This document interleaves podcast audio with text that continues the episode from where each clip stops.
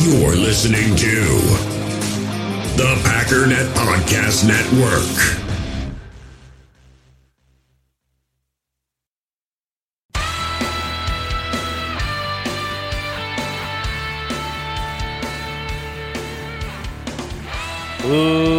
Ladies and gentlemen, welcome once again to the Packernet Podcast. I am your host and resident panelist, as always, Ryan Schlip. Check us out online, packernet.com. Find me on Twitter, pack underscore daddy. Well, it's officially the weekend, which means college football, and more importantly, we're one day away from real football, which is great.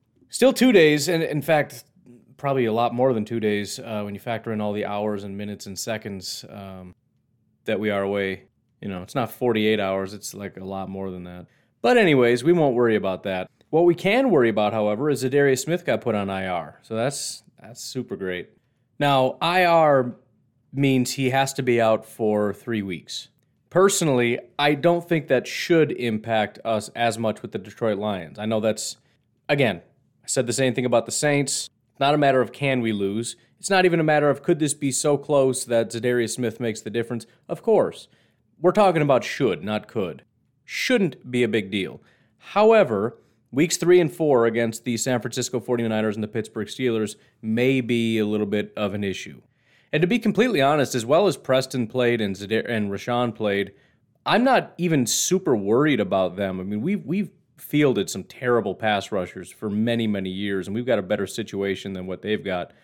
I'm kind of just worried about the depth, which again is kind of silly because you know again we we're going from you know washed up Clay and terrible Nick Perry to uh, you know competent Preston and um, kind of lethal Rashan. Maybe, probably, I don't know. I mean, this is kind of a case of be careful what you wish for, right? We're all saying, come on, where's Rashan? He should be out there. Why don't they play Rashan more? Well, we got what we wanted.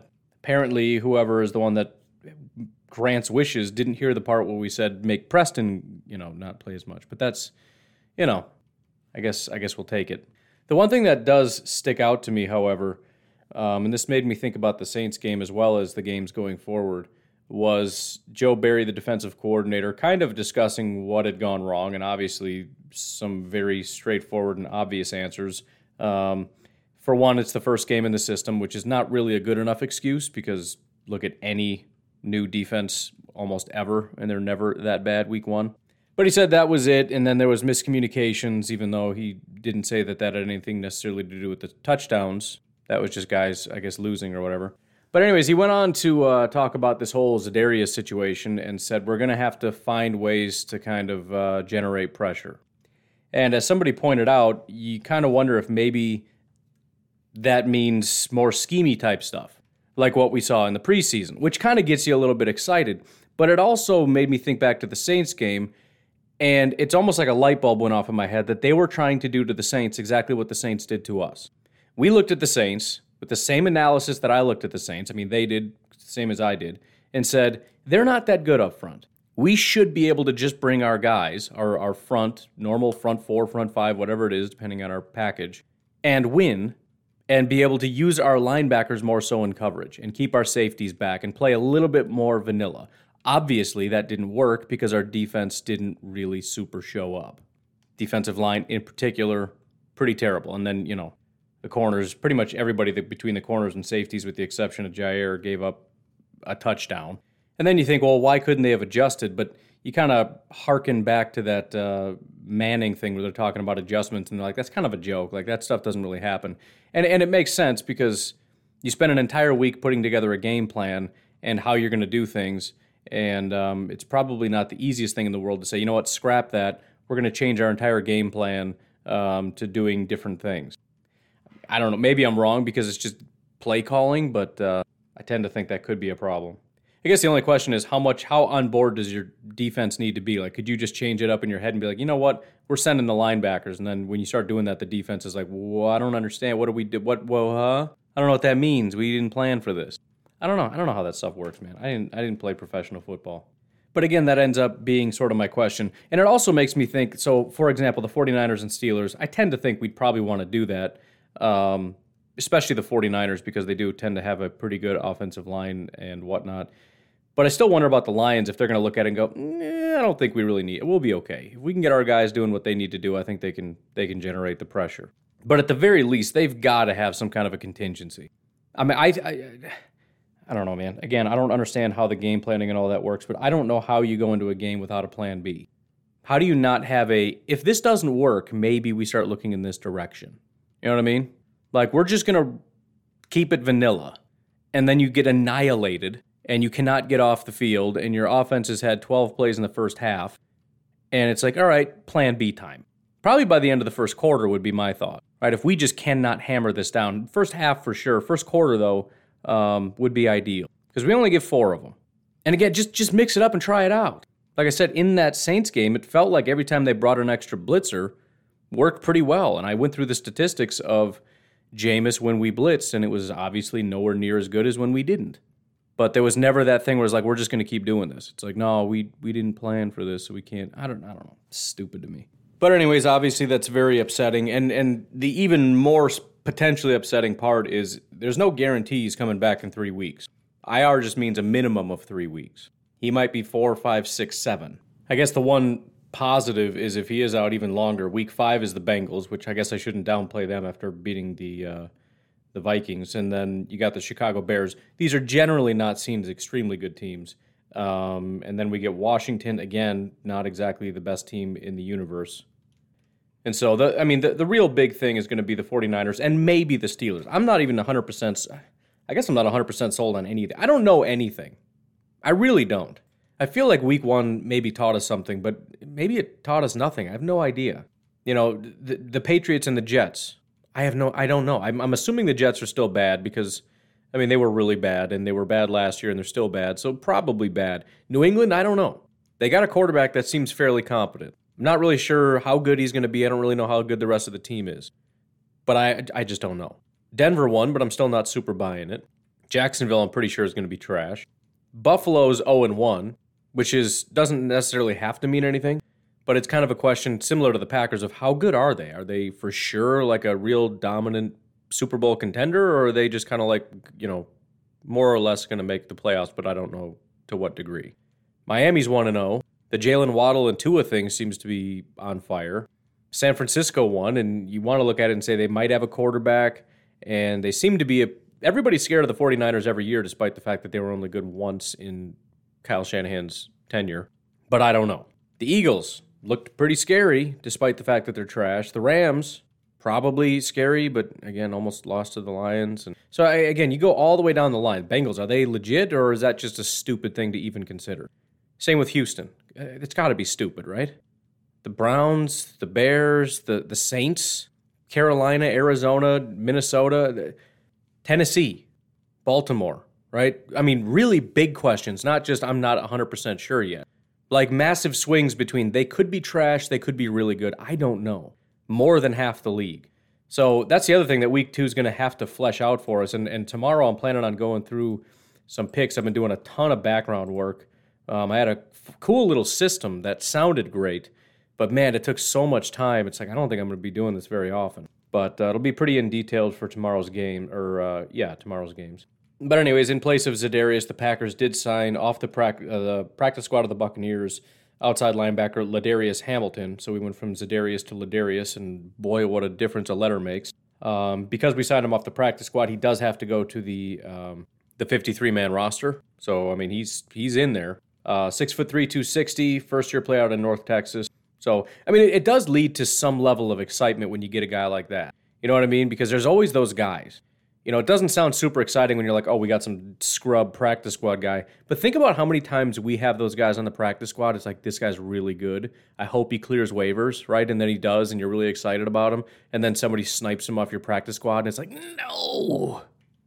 Point is, the Packers have been watching this guy, and they're pretty excited about him. Because you're certainly not just going to throw a dart at somebody on the practice squad, especially again when it means they have to go to the active roster. We have guys on the practice squad we could call up.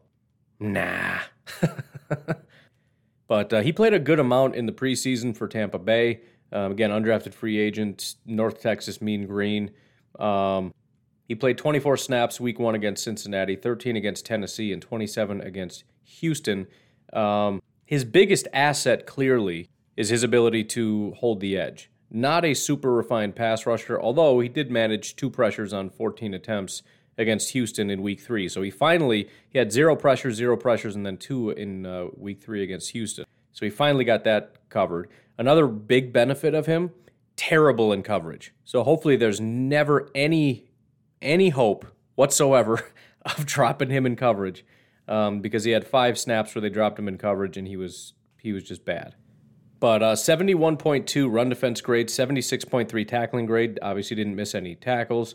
Um, again, two pressures, including one sack and one hurry, five tackles, um, four of them being stops. And on those five coverage snaps, he was targeted twice. One of them was caught for six yards.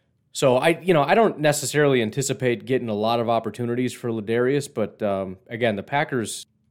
I'm guessing this goes all the way back to to college. They, have had their eye on this guy because again, that is that's a big deal.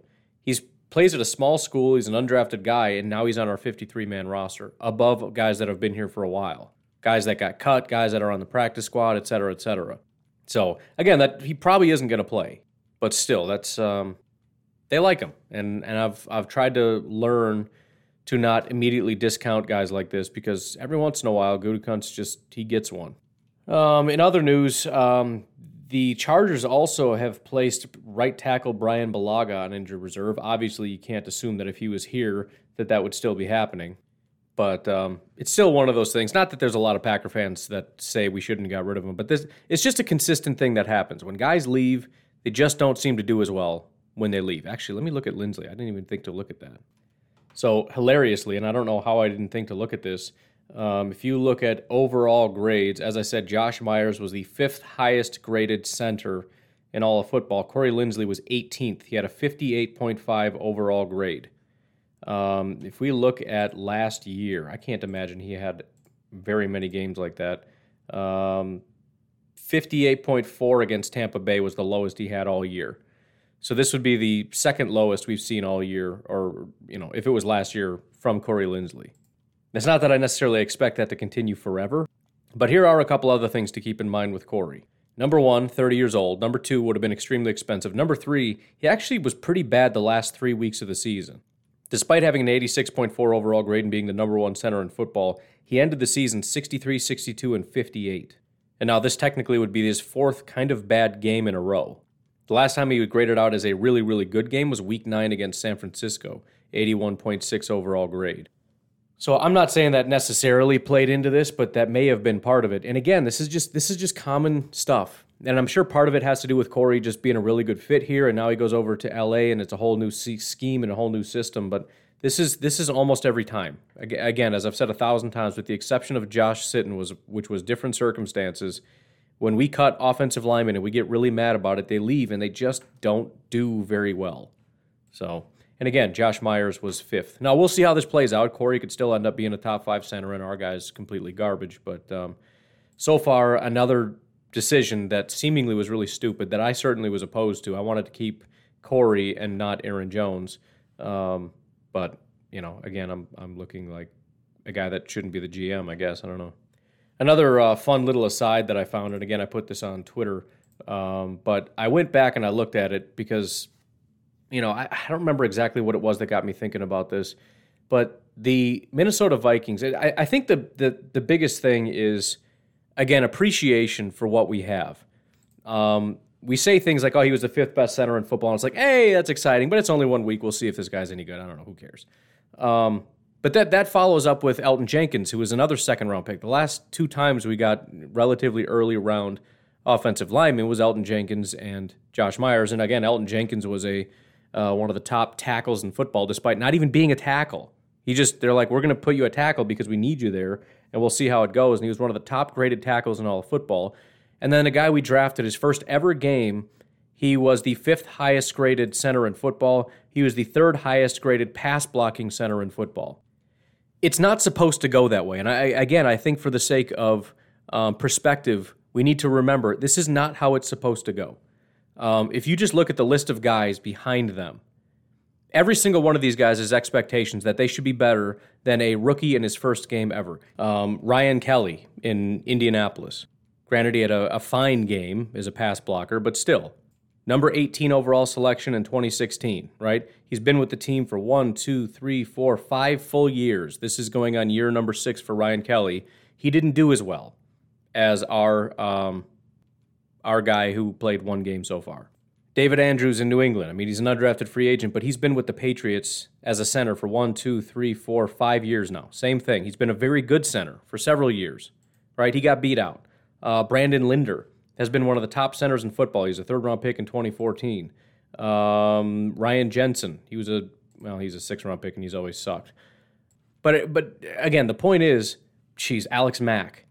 Alex Mack, obviously much higher expectations. Granted, the guy's almost 36 years old, but first round pick, he's a, an absolute Hall of Famer, incredible football player, incredible career. There's expectations for guys like that that we shouldn't have for our guy. Corey Linsley at number 17 as a pass blocker, 55 pass blocking, 55.1 overall pass blocking grade. That's bad. You know, the the Broncos selected Lloyd Cushenberry in the third round in 2020. He was terrible terrible in his first year. So now, obviously, what's the what's the conversation every time you have a guy that's a relatively early round pick that had a bad year? You start talking about well, year two. That's when you make a jump. Year two, 50 overall grade. Uh, Matt Paradis, the um, guy who's had a great, you know, again, there's all these expectations for all these guys. Some of them are new, some of them are a little bit older, but Garrett Bradbury is one of those guys. Garrett Bradbury for the Minnesota Vikings was a first round pick, number 18 overall. Super high expectations for Garrett Bradbury. And I remember when they drafted him the first um, in the first round, and in that first year in 2019, I believe his pass blocking grade might have been like a zero. Let me let me, let me go back and look. It was some of the worst of it. Was his first game ever. This is a first round pick, number 18 overall. His pass blocking grade was a zero. Zero. He played uh, 53 snaps, 14 of them were pass blocking. Zero. I'd never seen a zero before in my entire life until Garrett Bradbury pulled it off. Um, week one. He followed that up with a 32 overall grade.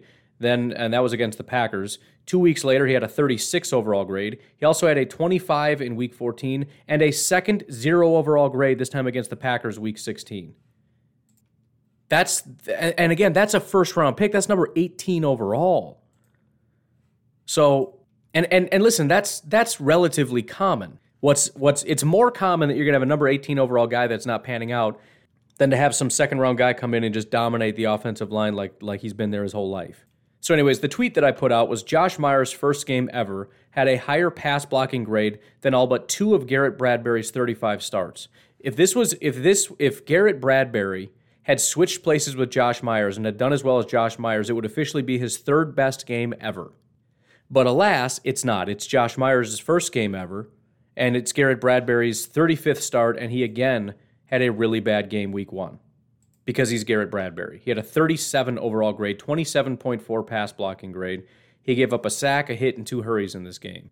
Again, we don't know what Josh Myers is going to be, but if this guy's even a halfway competent football player, we've got to start counting our blessings, man. Especially when the offensive line is getting to be so tenuous. You know, we're starting to lose some players. Um, you know, I mean, just just look at you know, and again, I hate to keep getting into this this argument, and and I even said yesterday or the day before that you know the the people that are not big fans of Gutekunst usually it's because of Rodgers, but they um, they maybe have a little bit more solid footing now than they did last year because of some of the changes that have been made, and some of these guys, especially the 2020 class, are not exactly where you'd want them to be. Some of them are not even on the team anymore. But but let's just stop and think for a second. The fact that a second round guard stepped out at tackle and was one of the best tackles in football because of the guy that that Brian Gutekunst picked at some point we got to give a little bit of respect for crying out loud. Come on. There's 32 teams in the NFL. I, you, at some point, you can't always assume the Packers are have to be at the top. Somebody has to be, you know, outside of the top 10. Somebody has to be more toward the middle. Somebody's got to be below average. There's a big pile of guys that are just garbage. That's a big deal, man. And if the Packers do turn this this team around and they do start to make a comeback, make no mistake, it's going to be because of guys like Josh Myers and Elgton Jenkins, as well as a litany of other guys that that we've we've been able to bring in. Despite all the errors, despite all the issues, and despite all the, the bad decisions, there have been a heck of a lot of things that have been put together properly. Beyond that, it's just fun to make fun of the Minnesota Vikings because they try so hard. they really do. They've been trying to get this offensive line going for a while. Garrett Bradbury was like their real big swing, you know? I mean, not just was it a number 18 overall pick, but on a center. That's about as high as you'll ever see a center go. So they really went big. They went real hard trying to get a center so they can run that outside zone, a real athletic guy that can just get up to the next level and, you know, do all these wonderful special things. And he is one of those guys that's somewhat of an athletic freak. So, despite the fact that he grades out terribly and he cannot pass block to save his life, you're going to see a couple run plays where he's just scooting, you know, and it's going to get picked up by some Coach Hahn type of guy who's going to be like, look how good he is. it might even be Coach Hahn. I bet if you ask him about Garrett Bradbury, he's going to tell you he's great. Not because he's wrong. I'm just saying he does things that other guys can't do, and that's why the Vikings picked him. But he also he struggles mightily. But anyways, we'll wrap up this whole Za'Darius thing by as as Danny twenty three on uh, Twitter said, this is this is uh, Rashan's coming out party. This is when Rashan can explode onto the scene. This is when he gets all the snaps. This is when he gets all the attention. This is when they do not take him off the field and just unleash that man. And I hope he makes the best of it because Lord knows the guy's been working real hard. He just he does nothing but train. He does nothing but build up his body and his mind to be the best and most athletic freak which he already was the second he stepped onto the football field, but to just continue to hone his craft, to be a finely tuned machine. Now is his time. Now is his time for the entire world on Monday Night Football to watch the guy that nobody wanted to talk about, the guy that still everybody thinks was a terrible pick, to prove everybody wrong. But, anyways, why don't we go ahead and take a break here? I want to start diving into the Detroit Lions. Nothing super in depth, obviously, but um, I think the way I want to do this is let today be sort of the intro. Look over what are the Lions, who are the Lions, kind of just go through their roster. Tomorrow will be a little bit more focused on the games of that day, and then Monday, because it's a Monday night game, we'll kind of go a little bit more in depth into this game um, as best as we possibly can. As always, if you'd like to support the podcast, patreon.com forward slash pack underscore daddy. You can support this podcast for as little as $1 per month. It's just that easy, man. Or you can prepay for the year. It's like 10 bucks. I personally wouldn't want to do it that way, but I know some people are like, I don't like these monthly stupid charges. And so a lot of people choose to do it that way. But whatever it is that you can do would be greatly, greatly, greatly appreciated. Also, so you know that that Bakhtiari jersey was supposed to be cut off today. I, I should have been picking a winner today. Um, the way that you enter this is to share the post. That's all you have to do. You go on Facebook, you share the post. There are literally thousands of people listening to the sound of my voice, thousands of Green Bay Packer fans that do not have a signed David Bakhtiari jersey, that literally just have to click one button that says share. Do you know how many people are entered to win this several hundred dollar value jersey with David Bakhtiari's name uh, signature on it? 13 people have entered. 13. If you share this right now, you have a 1 in 14 chance of winning a signed David Bakhtiari jersey. I'm I'm I'm so stunned at how little people are willing to do to get free stuff. This is why I don't like giveaways. It's like click this button right here and like, eh, maybe tomorrow. click. I I even I, I took the post and I shared it in the Facebook group and I said, click this link. This is the one you have to share. I did it on Twitter. Thousands of people in uh, on Twitter that follow me hey, click this link and then click share, and you're entered to win a jersey that's signed by by David Bakhtiari. You do have to be registered at Pristine Auction. You do have to follow the Facebook page. That's that's an extra like I don't know three minutes of your day. One in thirteen chance. If you if you're one of the people that shared it, you you have a fantastic opportunity. And I don't even think it's thirteen to be honest, because if I click on this, um, a lot of these I can't even see. So I think it's people that shared the sharing, which I said don't do. I said go to the page and share it at the page because I can only see one, two, three, four, five. I see five people. And one of them is Jacob, who is not eligible to win this. There's four there's a one in four chance for for the people that shared this to win right now. One in four. I'm not kidding. I, I think I might be done doing giveaways because this is kind of embarrassing. this, this is really embarrassing. If you don't want to do it, I don't care. I just I'm just stunned that again, I've I've already said I'm not a jersey guy. I don't really care. But I would do this just because I would like to have one. I mean, I'll frame it and put it up in my office here. I don't really want to wear it. Not a, again, I'm not a huge jersey guy, but this is this is a big deal. This is a signed memorabilia. It's a jersey signed by Bakhtiari. Four people have entered in a week. Seven people have liked this post. Not that that matters, but seven. And I think we've gained zero followers in the last like week. It's just, I mean, it's not uncommon. This happens all the time. Every time we do a giveaway, it's like pulling teeth. But this one is a little bit stunning. This is maybe the worst I've ever I've ever seen. So I don't know. We got to figure something else out for for next week.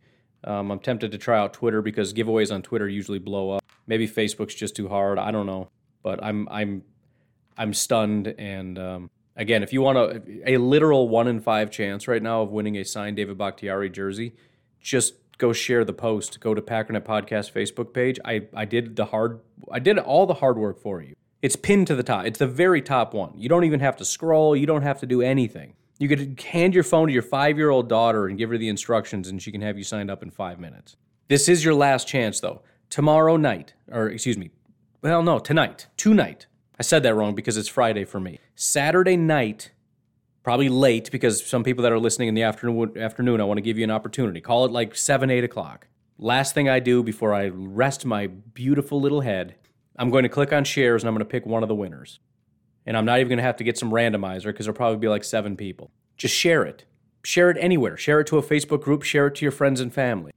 Share it to a baking pay, a baking group. I don't I don't care. Just share it, please. Then the only thing you have to do after that is follow the page sign up at pristineauction.com because they're the ones giving this away completely free. I, they're not charging us a dime. They're like, yeah, dude, if you want to say our name, Pristine Auction, we're going to give away tons of free stuff. And by the way, as I've said, they're super stoked about this partnership. The more people that engage with it, the more free stuff I'm giving away to everybody. We still got a signed Davante Adams jersey to give away, a signed Josiah DeGuara jersey to give away. I hope he comes back soon. And I think, is that it? Because the Jordy's gone and this is Bakhtiari. Was there four or was there five? I don't remember. But it can continue for the rest of the year potentially if we can keep up the momentum from week one. And I know everybody's bummed out about the loss, but I'm literally saying just go click one button and you're in. One button. And even if you're if even if you didn't do the rest of the stuff right, I'm gonna baby you through and be like, all right, dude, look, click the follow thing so I can find you, please. Okay, cool. Did you sign up at Pristine Auction? Go do it quickly. Sign up. Go so I can give you this jersey. But again, if you don't want it, you don't want it. I'm not, you know, don't do me any favors for crying. I'll take the freaking jersey for myself. You guys don't want, it. I'll give it to Jacob. He does a lot of good work. Although knowing Jacob, he wouldn't even take it. He gave away a lot of his own personal stuff to to this group for trying to help build it up. He's a good dude. Anyways, again, I'm just trying to help you out, man. By the way, Blaine, what are you doing? You don't want a jersey? Shame on you. Half Mexican lawyer. Was it some legal conflict of interest? Thought you were my friend. I'll take a break. We'll be right back.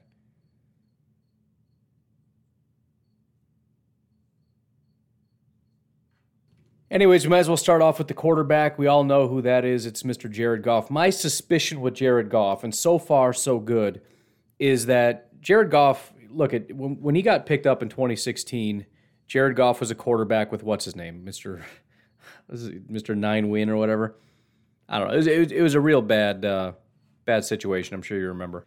But when when um, Sean McVay came over, he in- implemented this scheme, and Jared Goff went from a horrific, I mean, like worst in football quarterback, despite being the number one overall selection, to being a pretty competent quarterback. And then the next year in 2018, Matt LaFleur got a hold of him, again, the scheme and all that stuff, and he was one of the best in football, 84.3 overall grade. Now, Matt LaFleur left and things started to decline, maybe not because of Matt LaFleur, but that's, I'm going to throw that little tidbit in there just for the heck of it. There were some personnel changes, and you know people get caught up to the scheme. And if you're not a super great quarterback and you're very scheme dependent, and people learn how to kind of play that scheme, and you maybe lose a couple pieces here and there, there's a general decline. But since McVay took over, he hasn't been any lower than a 71 overall grade as a quarterback. He's graded out as good every single year, with the exception of 2018, 84.3, as I said. So far this year, in his one outing, um, 66.7 overall, which is below what you would expect. Now, it's just one game. Obviously, he's had much worse games than this in his career. And uh, the 49ers tend to have a pretty stout defense, and it's his first game in the scheme and all that. So you can cut him a little bit of slack. But my expectation is that he would regress a little bit with the Lions, you know, and it's not just it's not just McVay in the scheme either. I mean, the, the wide receivers are, are terrible. I mean, aside from tight end Hockenson and whatnot, and the offensive line is a, is a question mark at this point. But in that game, um, 57 pass attempts, which, you know, and that's the other thing to keep in mind. And I don't have a way to break this down by quarter or anything, but um, the massive comeback came toward the end. And obviously, the 49ers kind of backed off. And as the statistics get better and the passes start becoming completed, the grade is going to improve as well. I'm guessing if you look at his first half grade, which again, I can't, it would be much lower than it is but 57 attempts, 38 completions, 66%, 338 yards, three touchdowns and a pick. Again, when you look at just the the overall stats in that respect, it looks like he had a really good day. But the the garbage time for the Lions started around halftime. Um, he also had three big time throws, two turnover worthy plays. I haven't really developed what I consider to be a good ratio yet because it's kind of a new metric, you know, where I have with pass rush where I can kind of tell based on from experience of looking at this a lot what's good and what's bad. I'll try to do that, but just some general information.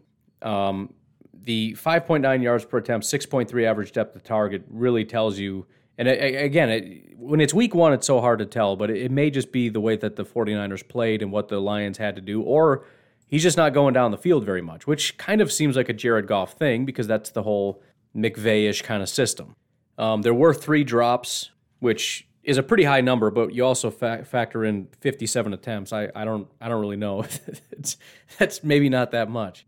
Um, three sacks in this game, 2.68 time to throw, which is not too bad. 92.6 overall passer rating. Uh, the it looks like about 60% of his passes were short passes between zero and nine yards.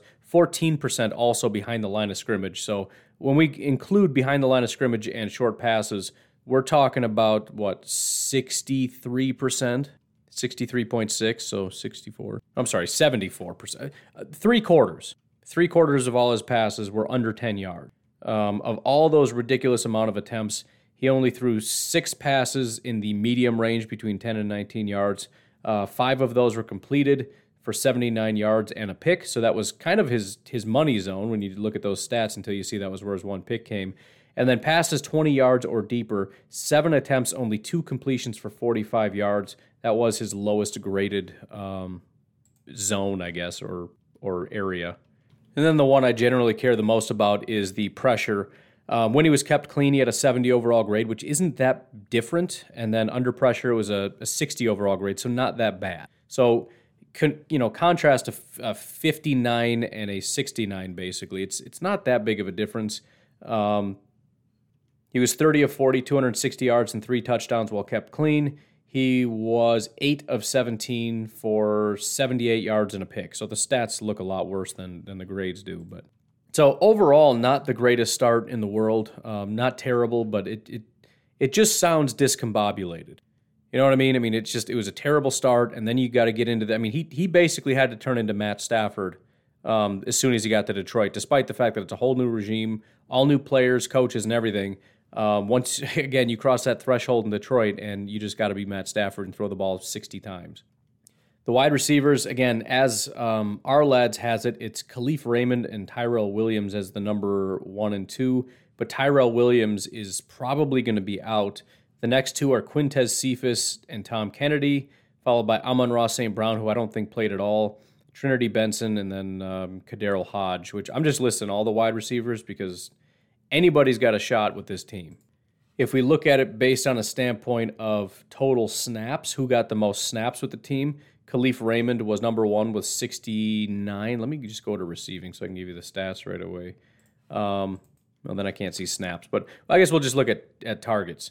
Um, Quintez Cephus actually had the most targets, but uh, three receptions on six targets for 12 yards and a touchdown. Uh, Trinity Benson, three receptions on six targets for 19 yards. Uh, Kalif Raymond, three receptions on four targets for 50 yards. Amon Ra did play, two targets on three receptions. Uh, excuse me, two, two, receptions on three targets, 23 yards. and Tyrell Williams, two receptions for 14 yards. So, again, pretty much everybody played. Everybody got a little bit involved, um, but the most yardage anybody got was 50, and that's Kalif Raymond. And one guy, Quintez Cephus, had a touchdown. The uh, highest graded receiver was Quintez Cephus, which a lot of people are going to be excited about the old Badger, but he was actually graded lower than. Actually, let me do receiving grades. Doesn't change much. He was graded lower than TJ Hockenson, obviously, but also Jamaal Williams, go figure, was the second highest graded receiver on this team. Um, based on the statistics from week one, it looks like Kalif Raymond is kind of the deep threat, 16.7 yards per reception. Amon Ra St. Brown also 11.5. Amon Ra seems to be strictly a slot guy, 92% of the time in the slot, so he's going to be the guy over there um, up against Chandon, more or less. He had a 56 overall grade, so Chandon's got a shot of being able to hold his own.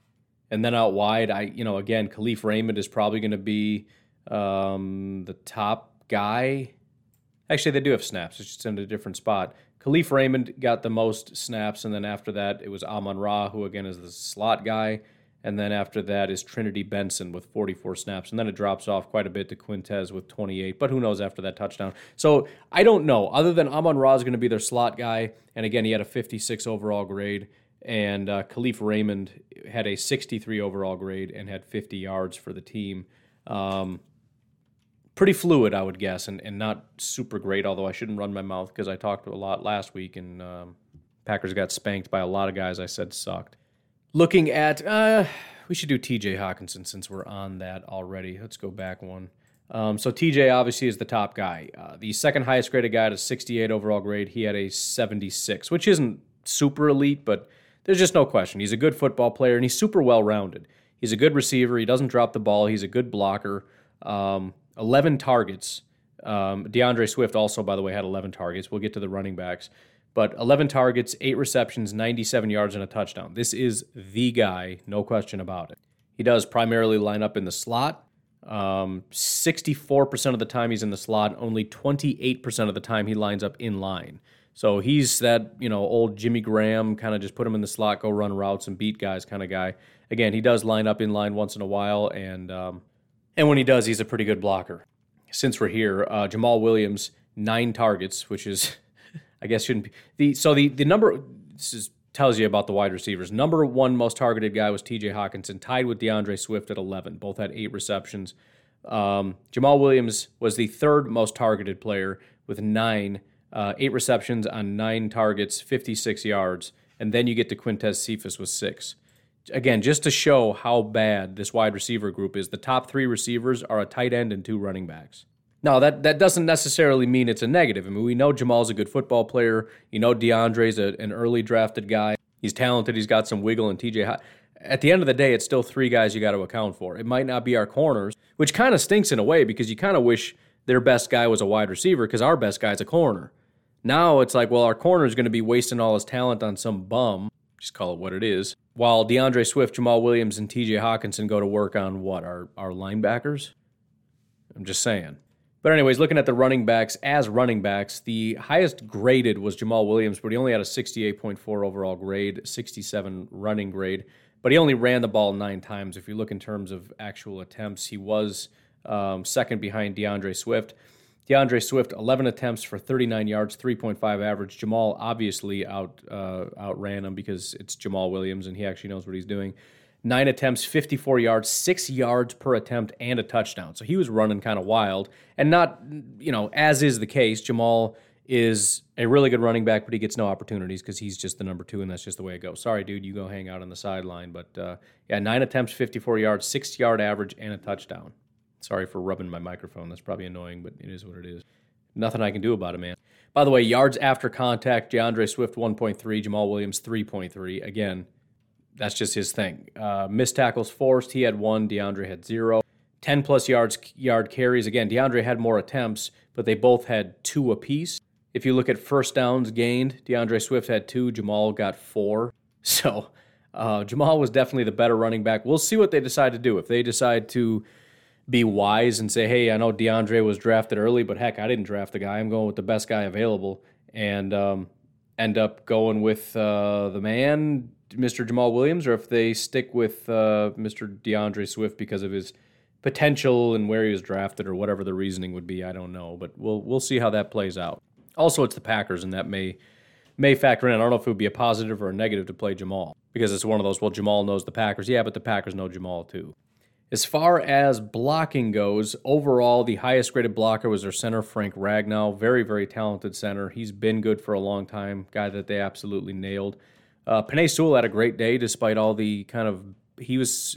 It's kind of funny because we talk about Ja'Marr Chase, and it's like Ja'Marr had a terrible preseason. They should have taken Penei Sewell. That was stupid. But Penei Sewell had a terrible offseason as well. Then week one happens and Ja'Marr goes off, and it's like, well, maybe that was the right pick. But Penei Sewell also had a good day. 75.6 overall, 78.8 run blocking, 67 pass blocking, which isn't the greatest in the world, but still fine. Um, give up zero sacks, two hits, four hurries. Six pressures is probably more than you'd like, but, um, you know, whatever. After that, though, you got to go through because, you know, there's a lot of other guys. TJ Hockenson, second highest graded, got to go through halfbacks and wide receivers. You work our way down to number nine overall is Logan Sternberger, the guard. Um, he only played two snaps. I don't know if he came in for somebody that was injured, but that would be the next highest graded. If you go to the next actual guy on on the roster, Jonah Jackson, 59 overall, 71 run blocking, 31 pass blocking grade. Terrible. Again, I can't predict what's going to happen in this game. I can't promise you, well, he's bad, so the Packers are going to run all over him. I said that last week. They didn't, but I can just give you the information and we'll see how it goes. 31 overall grade. He gave up a sack, two hits, and six hurries for a grand total of nine pressures. Nine. That's staggeringly high. After that, you got uh, Mr. Halapoulivaati Vaitai, my favorite name in the world to say. That's not true. There's probably like six or seven football players I love to say, like Mekhi Becton. But uh, 54 overall grade, 54 run blocking, 49 pass blocking, gave up five hurries, five total pressures. And then tackle Matt Nelson was third from the bottom of all blocking individuals with a 52 overall grade, 58 run blocking, 44 pass blocking, also gave up six pressures. They gave a gave up a grand total of 28 pressures in this game. That's I mean, they threw the ball a lot, so it's going to be higher, but that's a big number. It's a lot of pressures. Um, flipping over to the defense now, Trey Flowers graded out really, really well, um, but it's kind of fluky because the the grades are mostly a reflection of his tackling and coverage abilities. Um, his run defense grade was a 63, his pass rush was a 56, and those are the two things you really want him to do.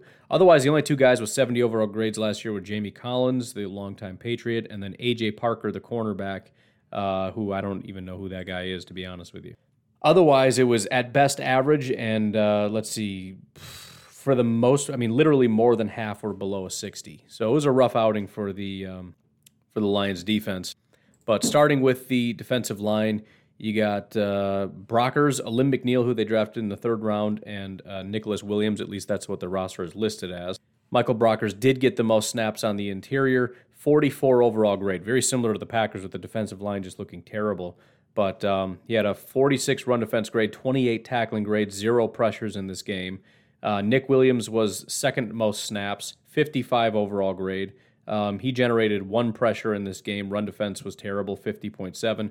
Then Alim McNeil, the rookie, 51 overall grade, 52 run defense, which Alim McNeil is just a big, giant, massive human. That's all you want him to do is, is defend the run. He couldn't. And um, he also generated zero pressures. Kevin Strong, also the other uh, defensive lineman that uh, had some snaps. Again, terrible. 61 overall grade, zero pressures. Uh, Johnny Penisini, they got rotated in once in a while, 64 overall grade. Again, zero pressures, 49 run defense. So he did neither. Nobody really did anything. Um, this entire defensive line, again, the grades are 44, 55, 51, 61, and 64. That's all the defensive linemen. So, you know, and again, I went through this last week with the Saints. They're bad. Yep, they are. They're really bad. Um, we going to be able to block them? I don't know. That's what I don't know. Now, the, the biggest difference, though, is they don't really have a guy that can generate pressures. They really don't. I mean, you could say Trey Flowers, fine. Um, he's been fine in the past, but again, zero pressures by Trey last uh, last week. The only guy that did generate pressures was Romeo Okwara and he does he does get his fair share of, of pressures, I should say. But um, he reminds me a lot of who is that, like Reddick or something. One of those guys where he's just a pressure machine, not necessarily even sacks, although he did have ten sacks last year. Okwara did, but um, he generates a ton of pressures. He had 61 pressures on 424 attempts, but he's so pathetically horrible against the run. It's it's he averaged out as a 68 overall, despite being an 85 pass rusher. So you got to watch him. He's going to be flying around the edge. He's uh, but he he generated four. Nobody else had two on the entire team. And and again, unless Trey Flowers figures it out and kind of returns to form, um, there's just there's not a lot here. Last year, Trey didn't play very much, but he had 13 pressures on 183 attempts. That's it. What is that like seven percent, eight percent? That's not good. But anyways, looking at the edge guys particularly, again, the only reason I brought that up is because the Saints had some solid edge rushers. These guys, eh, not as much. But Romeo did get the number one amount of snaps. Again, he can get some pressures. He got four of them, but that's he's so bad. I mean, he's outside of Alex Anzalone, he was the worst run defender on the entire team. Then you got Trey with a handful less snaps. Again, zero pressures in this game. Um, after that, Charles Harris got a couple snaps, about 15. He had a 29 overall grade. Um, he did generate one pressure and on his 10 attempts, which is fine, but really abysmal outing. And then Austin Bryant, who was a guy that every time I bring him up, I got to mention that I really didn't like him in college. He was way overhyped, but um, he played one snap and did basically nothing. So that's that's their edge group. Linebackers again, Anzalone is the top guy. Alex Anzalone, um, pretty long time player. He's been with the Saints. It's one of the guys the Saints lost. Um, he's never really been that good of a football player. Third round pick overall. Um, terrible outing again. Twenty eight point six overall grade. He was the lowest graded player. Twenty seven run defense. Um, 46 tackling, 43 in coverage. He did get one pressure on his two attempts, which, you know, it's the one thing he seems to be able to do well, but it doesn't sound like they're even utilizing him in that capacity. So what's the point? Um, two tackles, three assisted tackles, one missed tackle. Um, he was targeted four times. All of them were caught for 49 yards, 117 passer rating when targeted. Uh, the next linebacker, again, is Jamie Collins, one of the few guys that seems to be somewhat competent on this team. 82.6 run defense, so you got that working. But it is worth noting overall last year, and you know maybe he took a step, I don't know, but 64 overall grade. So it's not as though we know he's just going to dominate all the time. Um, otherwise, at linebacker, what do they got? Derek Barnes played five snaps, and Jalen Reeves Maybin, a couple real young guys. Uh, both of them were pretty terrible last week. At corner, it gets uh, super interesting again with injuries and everything, but Amani Oruwariye was the top guy. Um, we kind of cooked him last year pretty bad. Well, their entire DB group we did, but he he got annihilated. Uh, he played all 55 snaps at a 38 overall grade, 38 coverage. Um, only had one tackle in the game. He was targeted eight times. Five of them were caught for 82 yards and a touchdown. Jeffrey Okudah is injured, so he's not even in the game. So after Okudah, you got AJ Parker. Again, one of the only other guys that graded out well. Pretty limited, limited amount of opportunities, but uh, made the most of them. Should be noted, though, this was his first game ever. He is an undrafted free agent out of uh, Kansas State. So if this guy, an undrafted free agent out of Kansas State, in his second game ever, is able to shut down Aaron Rodgers and our group, then he must be the freak of all freaks. Um, and that's it. There were no other corners that played a single snap, so they're going to have to get some other guys. I think Parker might have been in the slot, if I'm not mistaken. Can I even see that information anywhere? I can't, but I, I believe that is the. Let me look on uh, Ourlads here corner. Don't know, but I think it was a slot. It has to be, right? And then finally, you got the safeties, uh, Mr. Will Harris. Will Harris has been with Detroit for quite a while. Uh, third round pick in 2019 out of Boston College. Never been all that good. 55 overall grade in 2019, 50 in 2020, and this past week a 38.3. Now, again, keep in mind a lot of these 20s and 30s overall grade is probably because San Francisco just absolutely took him to task. So it's possible the Packers can do it, but it's also possible if they're just not up to it and, you know, doesn't have to be that bad. But still, he's always been kind of kind of bad. Uh, Tracy Walker is a guy that I really liked early on. He started off getting real good grades, you know, 89.8 overall in his first season, uh, and then a 73 the next year, which is obviously down a little bit, but still solid. And then last year was a 51 overall grade, so he just completely fell off the planet. I don't know what happened. Um, but he had a 65, just an average game. Uh, statistically, by the way, Will Harris, three targets, three receptions, 29 yards. Tracy Walker, two targets, one reception, 35 yards. Only other safety was Mr. Ifeatu Melifonwu. Um, he played 12 snaps, had again a 37 overall grade, 26 tackling, 33 in coverage, one target, one reception for 12 yards. Um, he was a third round pick this year.